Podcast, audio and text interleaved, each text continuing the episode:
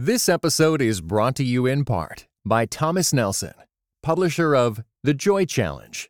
Discover the ancient secret to experiencing worry defeating, circumstance defying happiness. Written by pastor and best selling author Randy Frazee and is available everywhere audiobooks are sold. Spread grace, speak truth, restart. This is the kingdom. You're listening to the AND Campaign's Church Politics Podcast, where you can get in depth political analysis from a biblical worldview. We're not trying to be progressive or conservative, we're trying to be faithful Christians in the public square. This is the kingdom. The kingdom. Yes, it is. Gotta spread the word. With your no good and camp, you're listening to the AND Campaign's Church Politics Podcast with Justin Giboney. That's me and the Windy City representative, the baddest brother above the Mason Dixon line, the Right Reverend Christopher Butler. Now, Chris, I know we usually start off with some fun sports banter and stuff like that or talk about family, but today there's so much going on that I want to jump right into the politics if you don't mind. Um, was that last week or a couple weeks ago? We talked about um, Senator Schumer and how he basically said that by MLK Day they wanted to have moved forward on uh, the the voting rights laws. Well, as all of you uh, know, uh, MLK Day has come and gone. Um, neither of those voting rights bills have been passed. We asked the question, Chris, Chris, initially, was there a plan behind this? Or were they just kind of throwing this out there? Um, and as of now, it, it, it kind of sounds like the latter. It sounds like they were getting a lot of pressure. We know that Schumer is uh, doesn't want to get uh, primaried against somebody like AOC and stuff like that, and so they're. I think they're basically saying we're trying as hard as we can to do something about these voted these voter voting rights laws, but they really didn't have a plan. Uh, I get, I guess, why they come down to Georgia. It's you, you know, some would say it's ground zero of the voting rights conversation, but both of the Georgia senators are already supporters. Um, you saw that some voting rights organizations in Georgia didn't even come.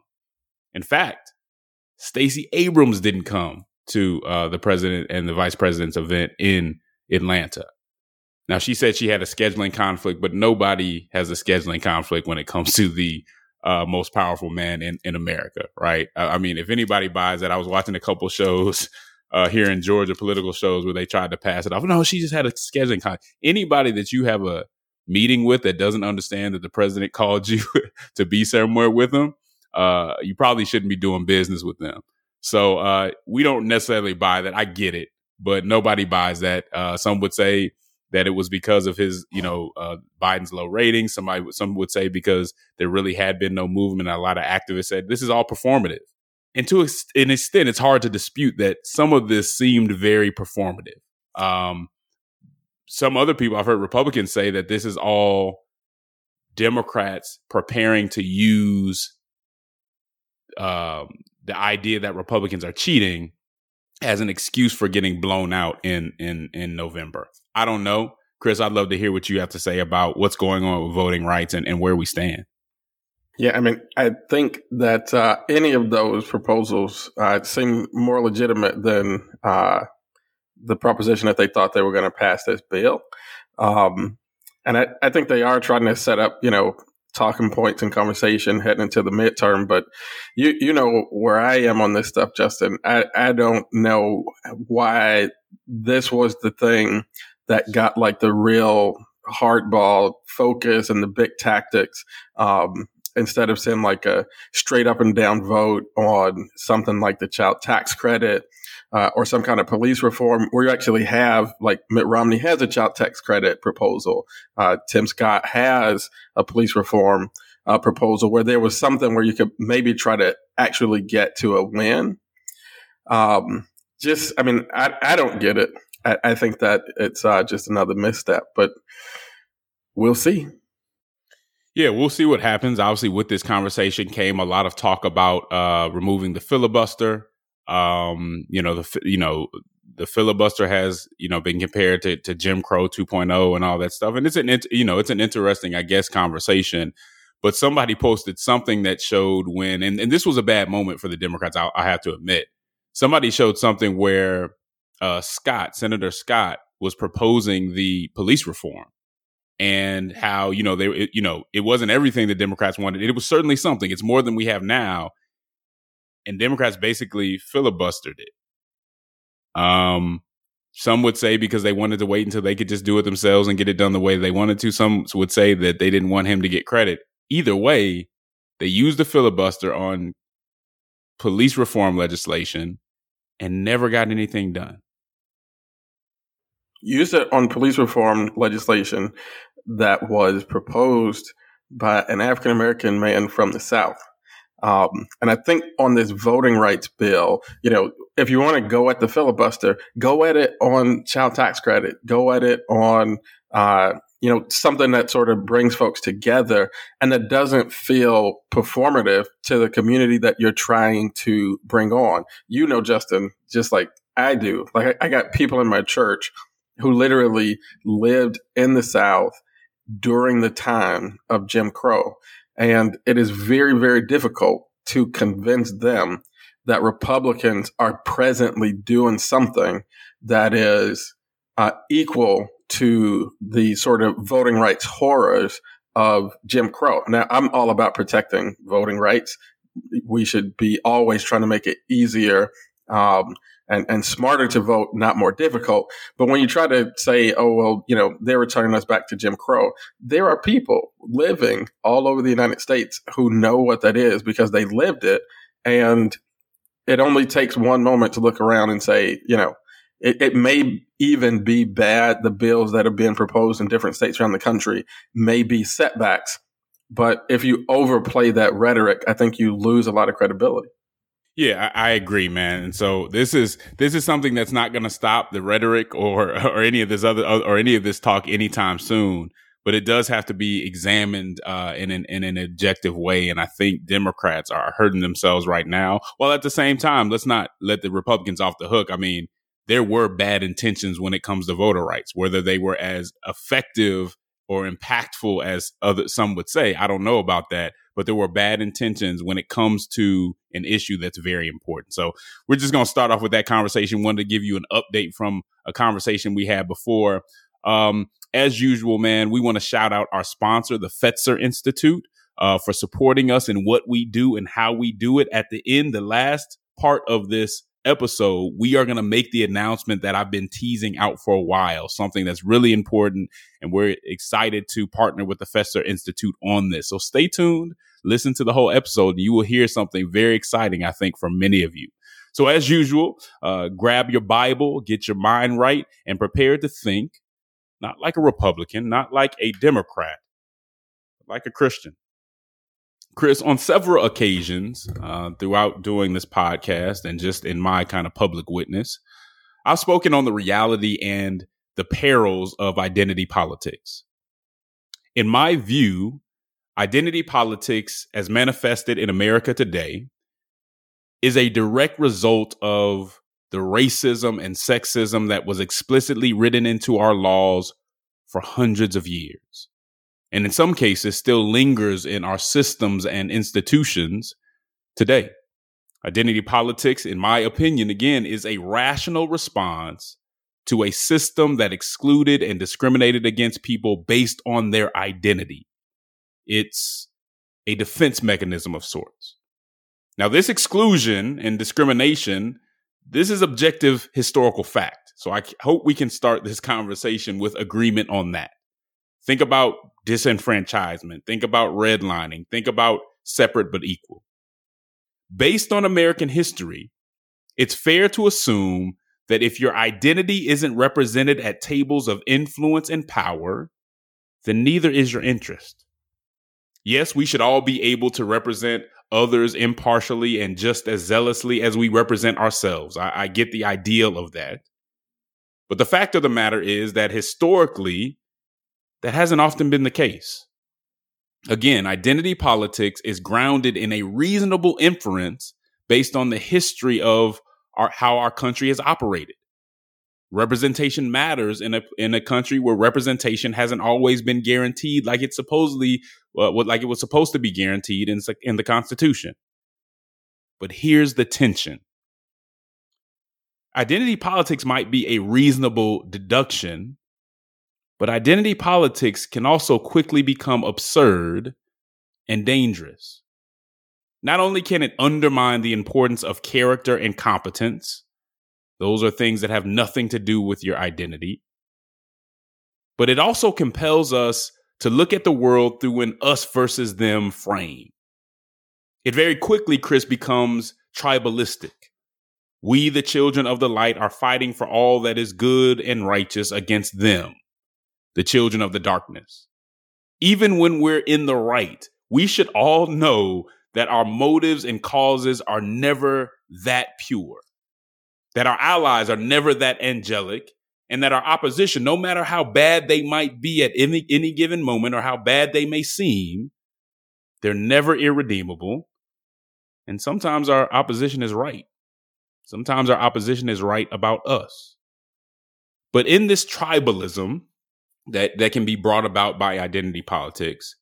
People who don't share our racial identity or our biological sex or our nationality or our ideology are the them.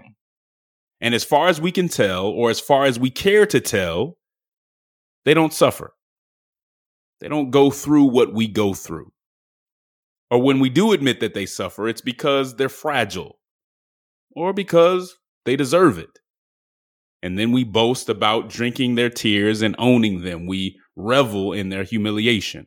We're so caught up sometimes, Chris, in protecting ourselves from them that we become blind to their suffering and pain.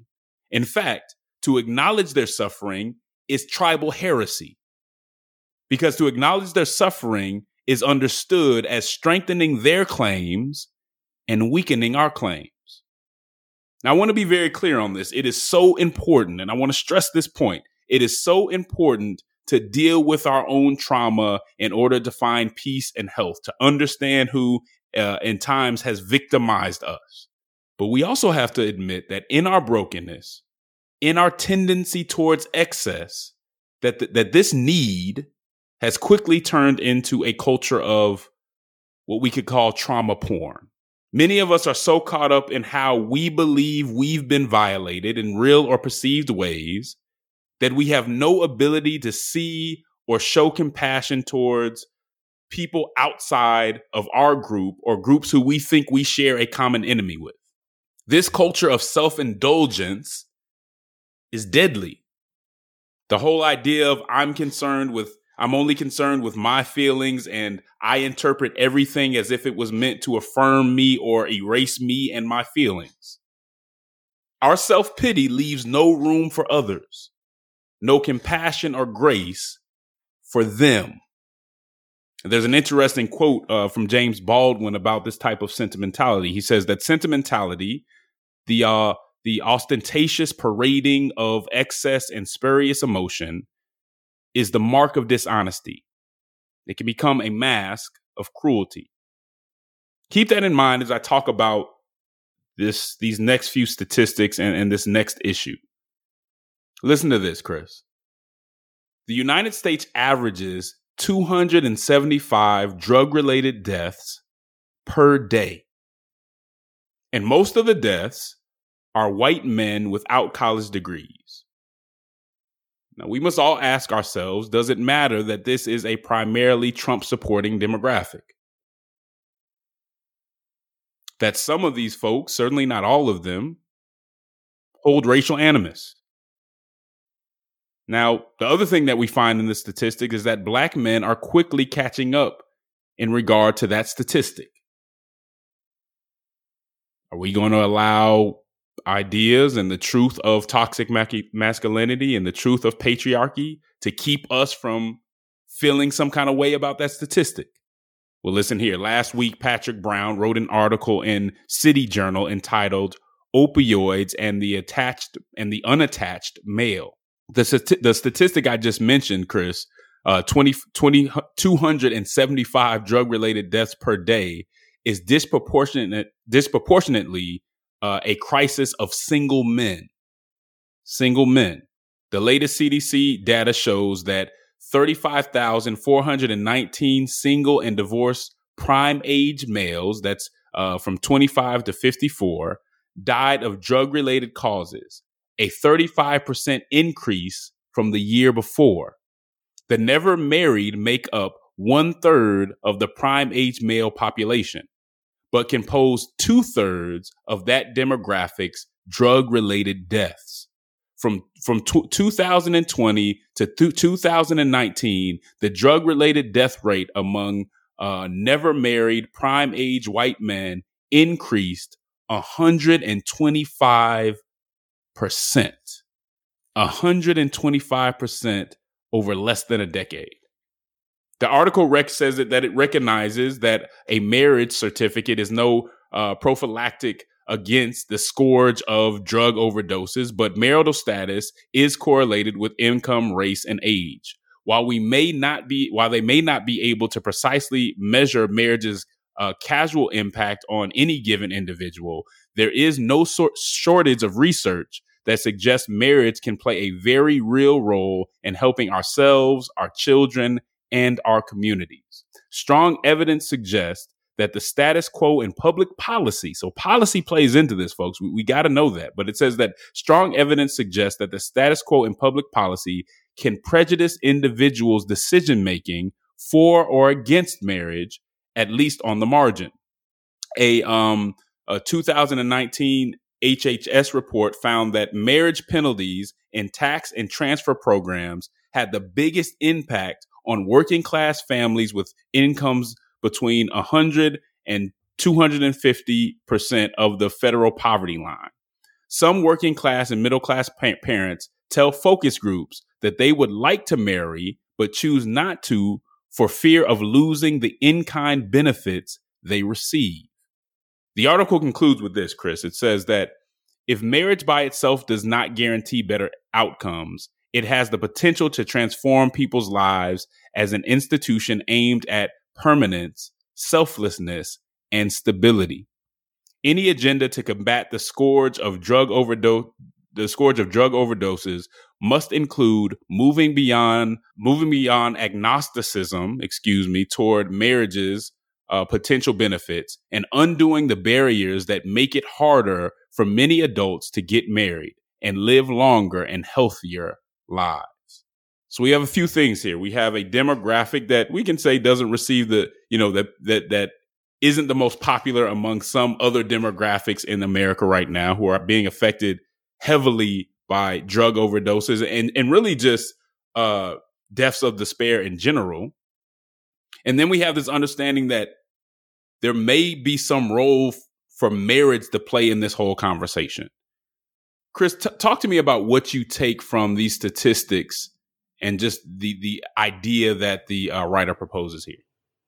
Yeah, I mean, I think the that the article is is right on, and your um, analysis is right on. Uh, I, I, think that the you know when you think about this idea of identity politics, if you want to get into a conversation around uh, opioids, which w- the article references, and we should also note here that opioid abuse, opioid addiction, and opioid deaths are on the rise in other communities um, as we speak. But right now, if you want to talk about opioid crisis, you're going to be standing up for white men.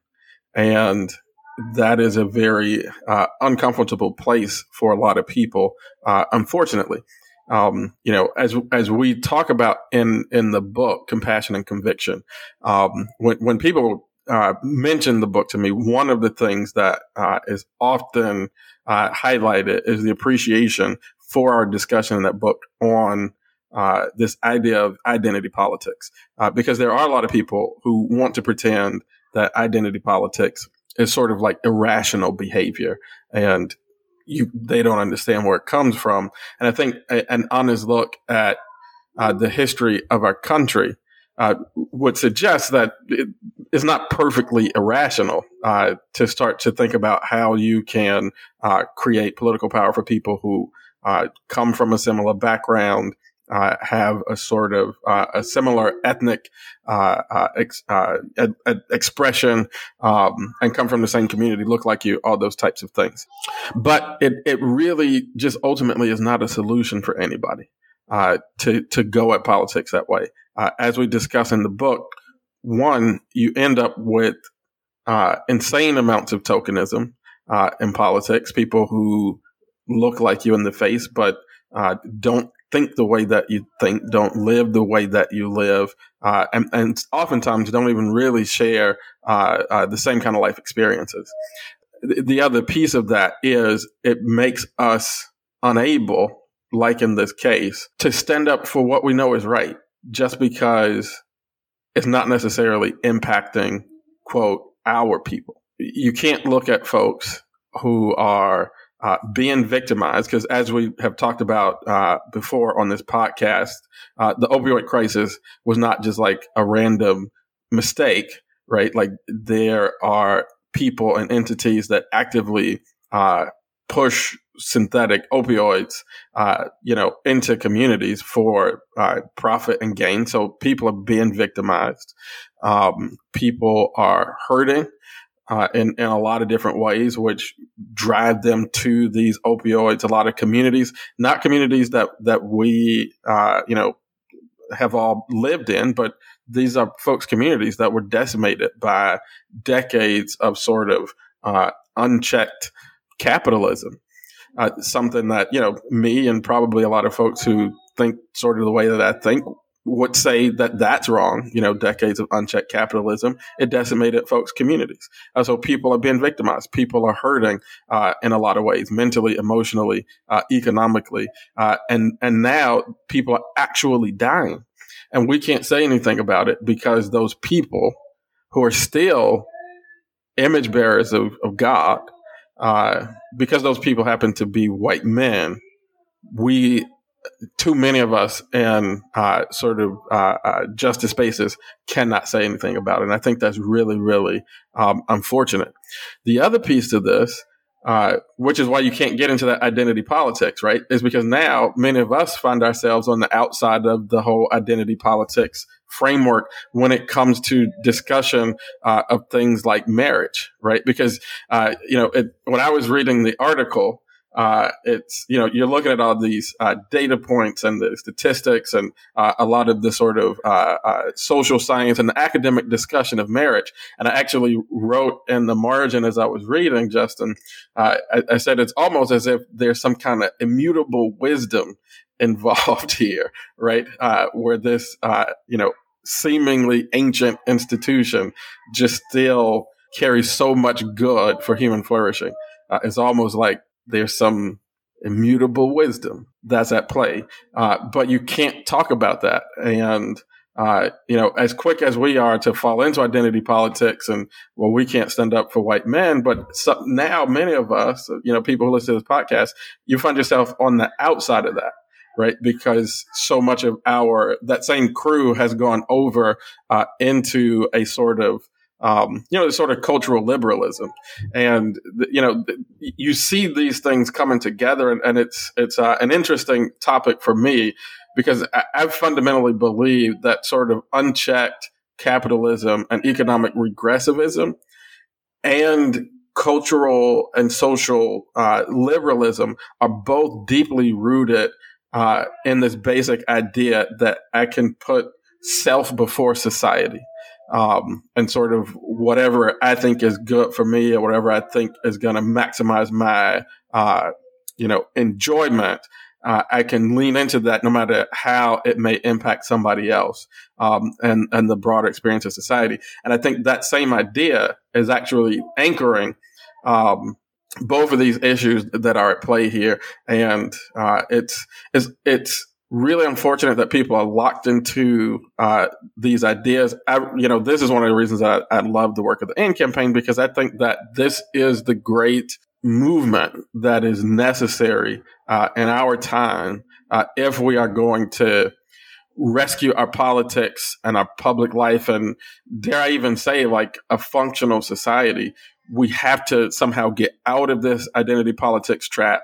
Uh, we have to somehow be able uh, to you know, be able to distinguish uh, issues, you know, issue by issue, form coalition uh, where it makes sense, uh, and and really have a whole different sort of alignment in our not not just in our politics, but even in like our political thinking and, and our civic discourse. And this issue highlights it uh, in a profound way, but it impacts so many other issues: our inability or unwillingness uh, to just be more thoughtful than many people are being. Yeah, I agree. And so listen closely to what we're saying about uh, identity politics. It would almost be impractical, right? It would be very ineffective to see how this country has been run and not to you not to come to your group and kind of have some solidarity to make sure that you have a place at the table. That would be to me irrational. It wouldn't make sense. And in fact, almost every uh, immigrant group that's come over here, almost every group that's come to America has done some sort of identity politics. Now, others blend into larger society better than others. Others, you know, some folks were brought over here uh, and and it wasn't voluntary, uh, and they don't blend in as well, right? So th- th- those identity politics may last a little longer, but it is a reasonable response. That doesn't mean that it's an absolute good. And I think what happens sometimes is we say, okay, it's reasonable, it makes sense, it's effective, it's practical, therefore it's a you know it's some kind of absolute good. It's not it can go wrong. As Chris pointed out, you, you get the uh, the tokenism. Uh, it's so easily manipulated. If all I got to do is get somebody that looks like you and you gonna support them, that means they can really be doing my bidding. But as long as they look like you and say the right things and touch on things that that that you that um that you feel within your you know the heart of your identity, then you're gonna go along with it. We've got to be uh, smarter than that eh, when we go out and do politics. It, it, doesn't help us. It doesn't help anybody else. So there is a reason uh, that we're having this conversation that we're saying that it that it's very important, and uh, and and that folks need to follow it a little better. And folks need to jump out of identity politics because I think the worst part of it, even if we talk about politically, you know, how it may not be the best way to go, if it causes us not to feel the pain of others if it causes us to be so obsessed with ourselves, and we do need to pay attention to ourselves, but be so obsessed with ourselves that we have no room to consider somebody else's pain. That statistic, those statistics that we just gave, should be heartbreaking. And if there's any reason, if there's any ism, or if there's any theory or narrative that keeps you from being heartbroken about that, that's a problem. That's not biblical. We need to do something about it. We need to work together. We need each other, and we have to care about people outside of our group. Chris, I'll let you take us out. Yeah, I mean, this ultimately, this podcast, you know, reaches uh, primarily to believers, and I would just reiterate what you said because um, it's what the AND campaign is all about. Like, what when these uh, sort this sort of tribalism uh, forces you out of sort of a Christian ethic, uh, which will obviously um, mourn for a community that's suffering uh, in the way that that this community is suffering at this time, uh, and and you have a political narrative that doesn't allow you to do that, then uh, you got to find a different approach uh, because ultimately uh, we have to follow Christ. Ultimately, we have to follow Christ. We'll be right back on the Church Politics Podcast. This episode is brought to you by Shopify. Forget the frustration of picking commerce platforms when you switch your business to Shopify, the global commerce platform that supercharges your selling wherever you sell. With Shopify, you'll harness the same intuitive features, trusted apps, and powerful analytics used by the world's leading brands. Sign up today for your $1 per month trial period at shopify.com slash tech, all lowercase. That's shopify.com slash tech.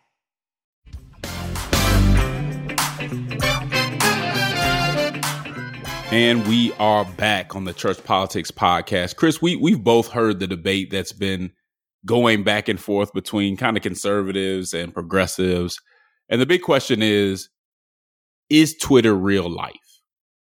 Are the opinions on Twitter, Twitter representative of the general public? Are the issues that people care about on Twitter, do they represent how the general public feels? Or is it some kind of bubble that actually only represents a small percentage or small, you know, uh, a group of the general public?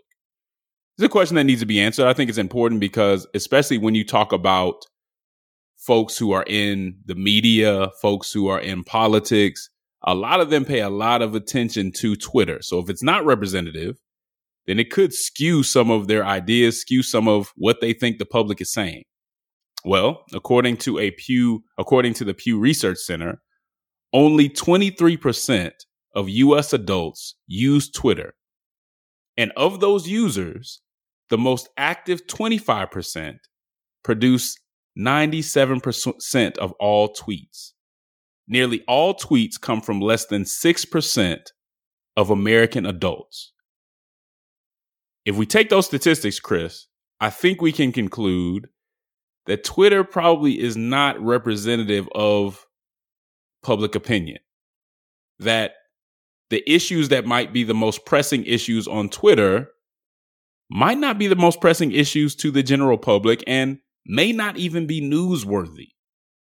Now, this causes a pro- problem for some because I think we saw even during the last presidential election or, or the primaries at least, I saw some campaigns completely fall apart based on the fact that it looked like their staffs and what was driving the campaign was Twitter, was the ideas, the influence, and the pressure that comes from Twitter.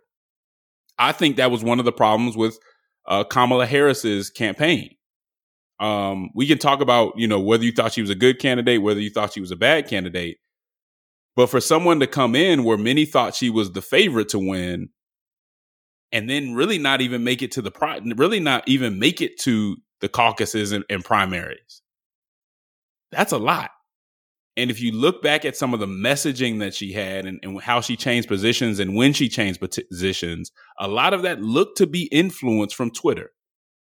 A lot of one of the problems, and we talked about this before, Chris, one of the problems that the Democrats have is that they're getting people that are straight out of these kind of academic bubbles, professional class bubbles. Those are the folks who are kind of going to be more so on Twitter. And so they use instead of being in the community and knowing what the community is saying, they're looking at Twitter and they're thinking that that's exactly what the general public is thinking and that's what they need to respond to. They're thinking that the activist that is in their uh, uh, mentions all day telling them this and telling them that is actually representing a larger group when they might not be. And so this really can present a problem. Again, it also presents a problem when the media is paying so much attention to Twitter and responding to Twitter and in this bubble and may not be getting the issues and the news out that other people need to hear and other people need to see. Chris, what are your thoughts on this Twitter versus the real world debate? Full disclosure, I'm on Twitter uh, and, you know, I check it out. I, I tweet you know my share of tweets. Um, but it certainly is one of those things where if you are in the community uh, there are things that get a lot of play on twitter um, that just don't show up. You know i'm running for congress right? Uh, and there, there's a lot of stuff that gets conversation on twitter that does not come up when you're knocking on doors and uh, talking to people in communities. Um, this is this is really like a, a kind of an age old thing for those who have been in and around politics, which is why it's crazy to me, frustrating to me uh, that the national uh, party, uh, the Democratic Party at least, has chosen to go this route of plucking folks right out of university and that kind of thing. Because I mean, if if you've ever worked on like an aldermanic campaign, right? Like there is a real need to have like that person who like really knows like what's going on on the block, uh, what's happening, uh, right where people are.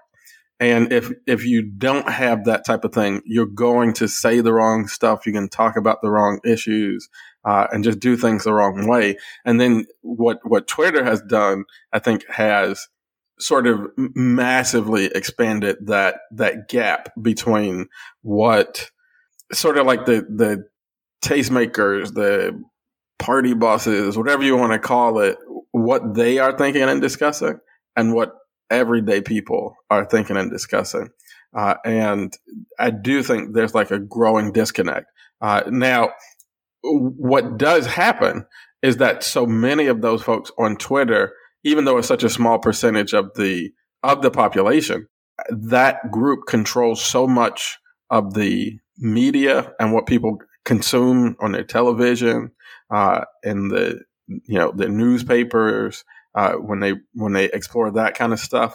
Uh, you know, so many of those people on Twitter control political parties, uh, corporations, other large organizations, uh, and so this small little group. I mean, it's a dynamic that we've had again in America for a long time. This is just uh, the the latest expression of it, and I, I do think that it it has exacerbated the reality. Uh, but the reality has sort of always been there. Now it's just much more concentrated where there's this small, small group of people who just control too much of our lives. You know, what we get to talk about, what we get to see, what we get to read about. Uh, you know, the news reports on what these folks want to hear uh, and see. And so, so then you do sort of start to force that into conversation. Uh, but it's not because these are the things that are impacting people in their homes and in their communities every day. Yeah, that's true, and and we're both on we're both on Twitter, and so I I, I appreciate that admission because it is it's, it's, something that I look at every day. It's something I look at all the time. But one of the things I can say I appreciate about you, Chris, is that you're also in the community.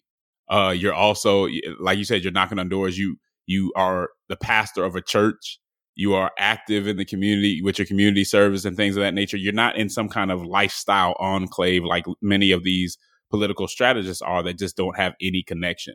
This is an issue that, you know, people need to think about because it also skews how we look at certain people. It also, you know, plays into what biases we have and, and what blind spots we have. It's, it's something to think about. We will be right back, folks, on the Church Politics Podcast. And wait, don't go anywhere because it's time for our announcement. We'll be right back. Are you too progressive for conservatives and too conservative for progressives?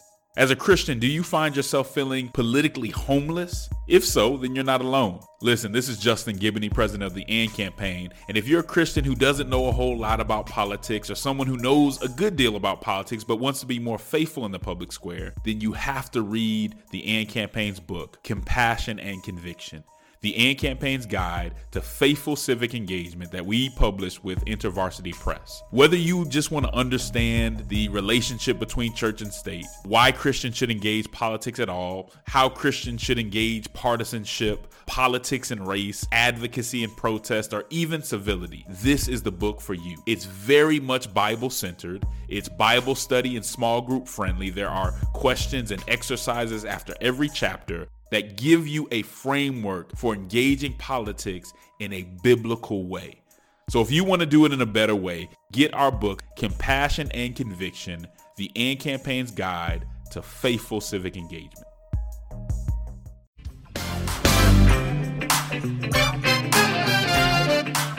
And we are back on the Church Politics Podcast. Now, I know we've been teasing this out for a minute. I know we've been talking about the partnership that we have with the Fetzer Institute, and we have something really big coming up, and it is all of that.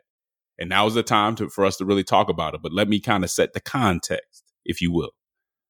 As y'all know, and we talk about it ad nauseum on here, the American political system is in desperate need of leaders who are more committed to human dignity and timeless moral moral principles than they are to partisan and ideological tribalism. Um, our political dis our public discourse, our political landscape is in trouble. Our democracy is in trouble, and we desperately need leaders who are willing to deal with it in a real way. And I think accordingly, the church has to begin to recruit and train leaders within its own institutions rather than having our leaders being trained by partisan secular institutions that may not teach them true values or not but but indoctrinates them towards other things. In my time in politics chris and, and i know we've had this conversation and you've you've seen the same thing. I can't tell you how many Christian friends and associates have gone into politics and just surrendered their Christian convictions, gone in almost as if it was a given that they would have to surrender their convictions to really participate at a high level. How many friends and people I care about have been indoctrinated um, by partisan and, you know, ideological points of view that can't stand up to biblical scrutiny. It's heartbreaking. It's hard to watch. It's hard to to continually see this over and over again. I was having a recent conversation with somebody, and the rhetoric somebody we knew was using was, you know, it, it was indicative of exactly what happens to people when they get into that space. So, in response to all this, in response to what's going on, this dynamic, this phenomenon that I've been talking about, the AND campaign and our partners, namely the Fetzer Institute, have assembled an experienced team of professionals and created a practical gospel centered curriculum to answer the call. We will be launching the Christian Civic Leadership Academy, the AND campaign's Christian Civic Leadership Academy. The mission of the Academy is to form and equip Christian leaders to effectively engage the civic arena with the compassion and conviction of Jesus Christ. The Academy is a nonpartisan education initiative focused on developing Orthodox Christians to run for elective office, manage political campaigns, lead civic organizations, and design policy. We're seeking applications from biblical Christians who are seriously interested in serving believers and non believers alike in the public square from a leadership position. While we encourage all Christians, and y'all know this, we encourage all Christians to be civically engaged, the Christian Civic Leadership Academy is not for people with a casual interest in politics. Though uh, the academy is distinctly is a distinctly Christian endeavor, we passionately we will passionately embrace the call to civic pluralism. All right, this is a Christian endeavor, but we will embrace the call to civic pluralism, not theological pluralism. There's a difference. Our fellows that come through these co- cohorts will be trained to uphold biblical tenets within politics while respecting the beliefs of others and working to improve democracy for all people. The CCLA fellows will become part of a community of believers who support, inform, and hold one another accountable even after the, these cohorts end. Now, the first two cohorts, this is important. This is important details right here. The first two cohorts will be limited to Christians from Atlanta, Georgia, or at least the Atlanta, Georgia area or region, and the Chicago region. This is this is a pilot, and so the, the this pilot will be for folks in the Atlanta region and the Chicago region, um, and there will be in person meetings throughout the program. However, we are prayerful um, and we're prayerfully looking to expand the program nationwide in the near future. So that's what we want to do. Uh, this is this is going to be a 10 plus week program uh, with virtual and in person and, and in person courses. Uh, and the selected applicants will be announced on March 10th of of uh, 2022. The deadline to apply is March 1st.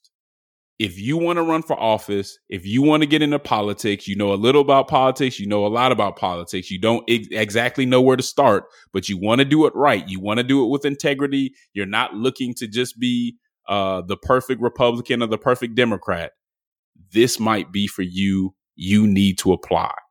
All right. Chris, talk a little bit about why this is important and, and what motivated us to uh, create this this program. Yeah, I'm so excited about uh, the launch of this Christian Civic Leadership Academy uh, out of the AND campaign uh, because you know there. I don't know if, if people know it, but I don't think that there is any uh, sort of group, uh, you know, sort of politically influential group that has not established this sort of talent pipeline.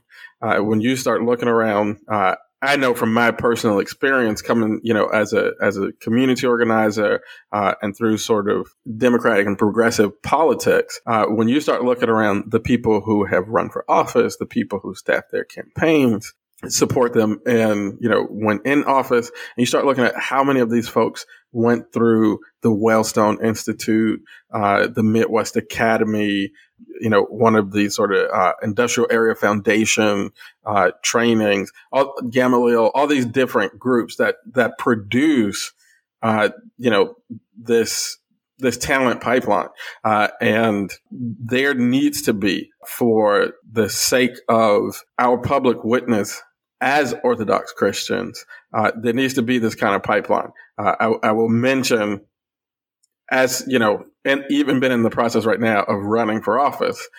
When you start trying to build a campaign, and, and it's very important when you build a campaign uh, that you sort of have uh, what I call internal integrity right? So th- that you have people in the campaign, the folks who run your comms and uh, do your field and all that kind of stuff. The best campaigns have people in those campaigns who understand the philosophy uh, of the candidate, understand the philosophy of the campaign, and embrace that.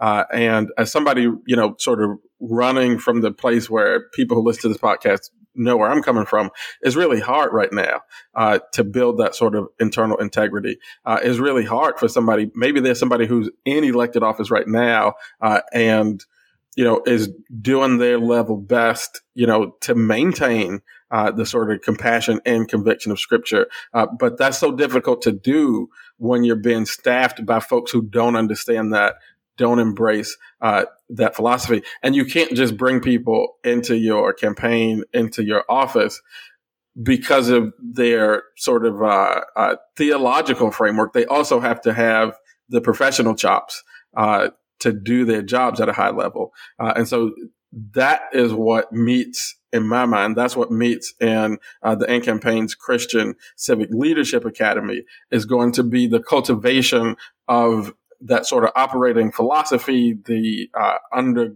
underlying uh, theological and philosophical frameworks uh, that are necessary to be faithful, uh, with the development of the professional capacities uh, that are necessary to do these things and do them at a very high level. Yeah, I mean, you're going to come in here for the folks who who become fellows, and you're going to know the X's and O's of campaigns, of you know all that stuff.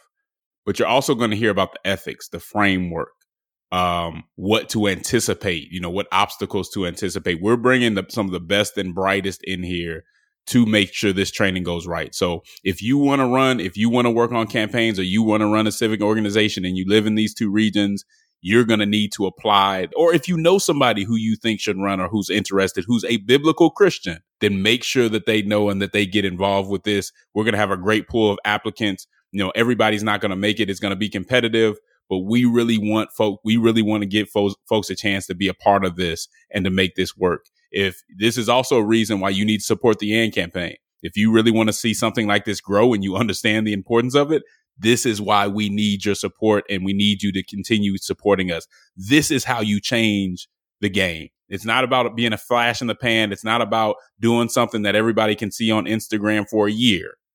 It's about institution building and cultivating the values that are lasting in the communities that help values last.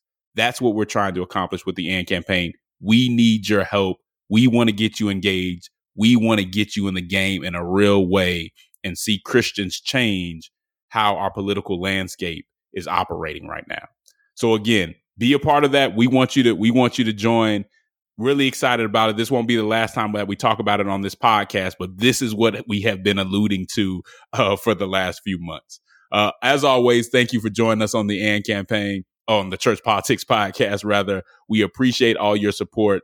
Uh, and as usual, AND Camp, there is a cross that neither political conservatism nor nor progressivism is fit to bear. There's a civic hearing in need of faithful witnesses who love social justice and won't surrender the truth to be loved by the world politic with the boldness and compassion of Jesus Christ. Until next time, AND Camp, we'll holla at you. Oh, Lord. I say kingdom. kingdom.